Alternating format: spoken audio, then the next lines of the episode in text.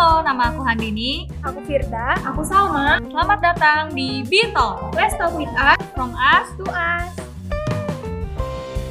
Oke, dengan tema kali ini yaitu Desember Happier, kita sekarang akan membahas tentang hal-hal yang disukai atau hal-hal yang bisa membuat kalian bahagia. Di sini kita cuman bertiga aja nih, berbeda dengan episode sebelumnya yang ditemenin sama B P H. Hal-hal yang membuat happy pastinya bikin segala sesuatu itu terasa begitu mudah gak sih? Menurut aku pribadi nih, definisi bahagia itu bagaimana kita sebagai manusia selalu bersyukur atas apa yang Tuhan kasih. Menurut aku dengan bersyukur kita bakal lebih mudah bahagia. Jadi kalau mau bahagia kita harus bisa bersyukur atas kondisi apapun. Oke, sekarang aku nanya dulu nih, menurut kalian sendiri hal apa yang bikin happy? Dan definisi happy itu sendiri menurut kalian gimana? Dari aku dulu ya teh, kalau menurut aku happy itu sesuatu yang membuat kita ngerasa jadi senang. Bisa ngelakuin hal-hal yang uh, kita mau. Dan kalau ngomongin tentang yang bikin kita happy, menurut aku bahagia itu sederhana banget. Uh, mulai dari hal mulai dari hal terkecil uh, sebenarnya bisa buat kita happy tanpa kita sadari. Contohnya bisa menuhin B M, bisa berbagi cerita sama teman-teman, bisa hidup sehat. Dan masih banyak hal lain yang bisa buat aku happy. Kalau menurut aku nih, sama banget kayak Teh Handini, bersyukur dengan apa yang kita punya. Terima apa adanya diri kita. Ketika kita terima apa adanya diri kita, itu bakal jadi enteng banget. Jadi jangan jadiin semuanya itu beban. Jalanin dan nikmatin aja. Aku mau nanya nih, kalau kalian melihat orang lain happy, kalian jadi happy gak sih? Happy, happy dong. Banget. Nah itu, happy itu nular guys. Misalnya di saat kita ngasih sesuatu ke orang, berbagi gitu. Pasti orang itu kan senyum, happy, bahagia, jadi kita juga pasti ikut happy kan? Menurut kalian berdua, happy itu tentang sama siapa orangnya atau tentang apa yang terjadi sih? Gimana nih kalau Firda? Kalau menurut aku dua-duanya bisa berpengaruh sih. Happy itu bisa kita rasain sama uh, siapa aja. Contohnya kayak teman, keluarga, atau mungkin doi. Tapi kita selain itu juga kita bisa ngerasain happy itu uh, dengan apa yang sesuatu yang terjadi, kayak misalnya kita dapat sesuatu hal yang kita pengenin, kayak gitu sih. Kalau menurut Teh Handini gimana nih? Waduh, pilihan cukup sulit ya. Menurut aku pribadi sih bahagia itu tentang apa yang terjadi ya, karena e, menaruh kebahagiaan pada manusia itu hal yang salah nggak sih? Karena manusia nggak selalu buat kita bahagia, menurut aku sih gitu. Iya benar banget ya, jadi kita nggak boleh bergantung ya sama orang lain. Nah, betul. Kalau menurut aku pribadi nih, tentang apa yang terjadi sih. Kenapa? Karena aku nikmatin semua prosesnya. Dan karena hasil itu gak tau penting, yang paling penting itu gimana prosesnya. Karena ketika kita nikmatin semua prosesnya, itu pasti bakal ada hikmah yang bisa kita ambil, pelajaran yang kita dapat, juga pengalaman-pengalaman lainnya. Jadi ya, kalau aku misalnya kita lagi sedih, banyak masalah nih, ya udah nikmatin aja gitu.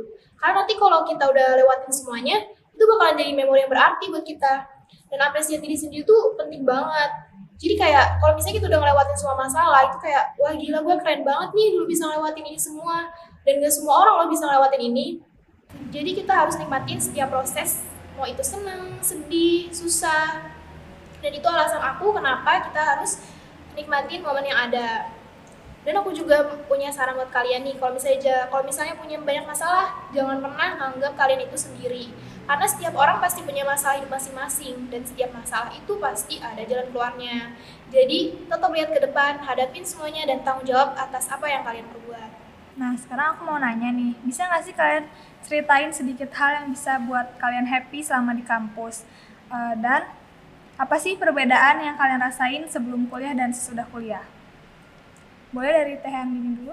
Kalau menurut aku, hal yang bikin happy di kampus tuh ya punya teman baru, e, karena dengan adanya teman baru tuh kita jadi nambah relasi. Terus e, yang berbeda dari jam e, dari kuliah itu yaitu jam kuliah yang gak teratur, beda sama S M A yang full. Kalau misalkan kuliah tuh ada yang dari jam sepuluh, terus gak ada, terus ada lagi jam tiga, dan itu benar-benar gak teratur. Dan dosen itu beda banget sama guru. Kalau guru tuh benar-benar mendikte kita e, untuk e, jangan lupa ngerjain tugas, jangan lupa gini, jangan lupa gitu gitu. Kalau misalkan dosen itu benar-benar cuek dan kita yang harus ngejar dosen. Jadi kalau misalkan kita gak mandiri nih dari sekarang, pasti kalian bakal ketinggalan banget tentang kuliah itu.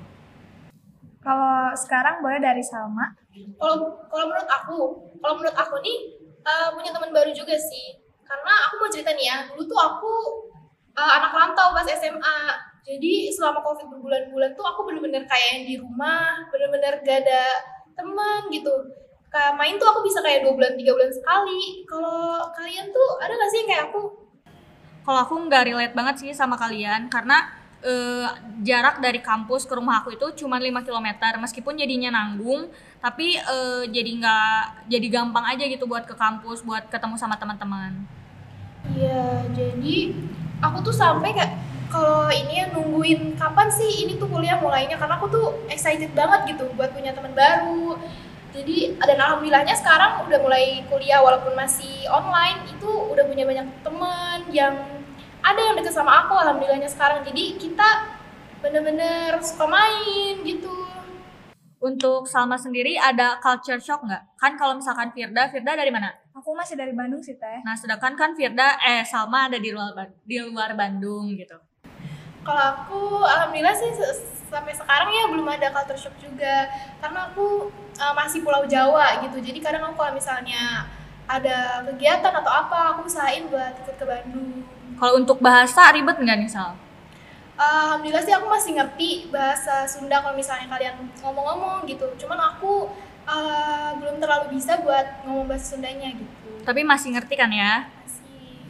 Terus juga aku punya cerita sedih nih guys. Kan dulu masa-masa S M A aku tuh pas jadi kakak kelas tuh ini ya COVID, jadi daring.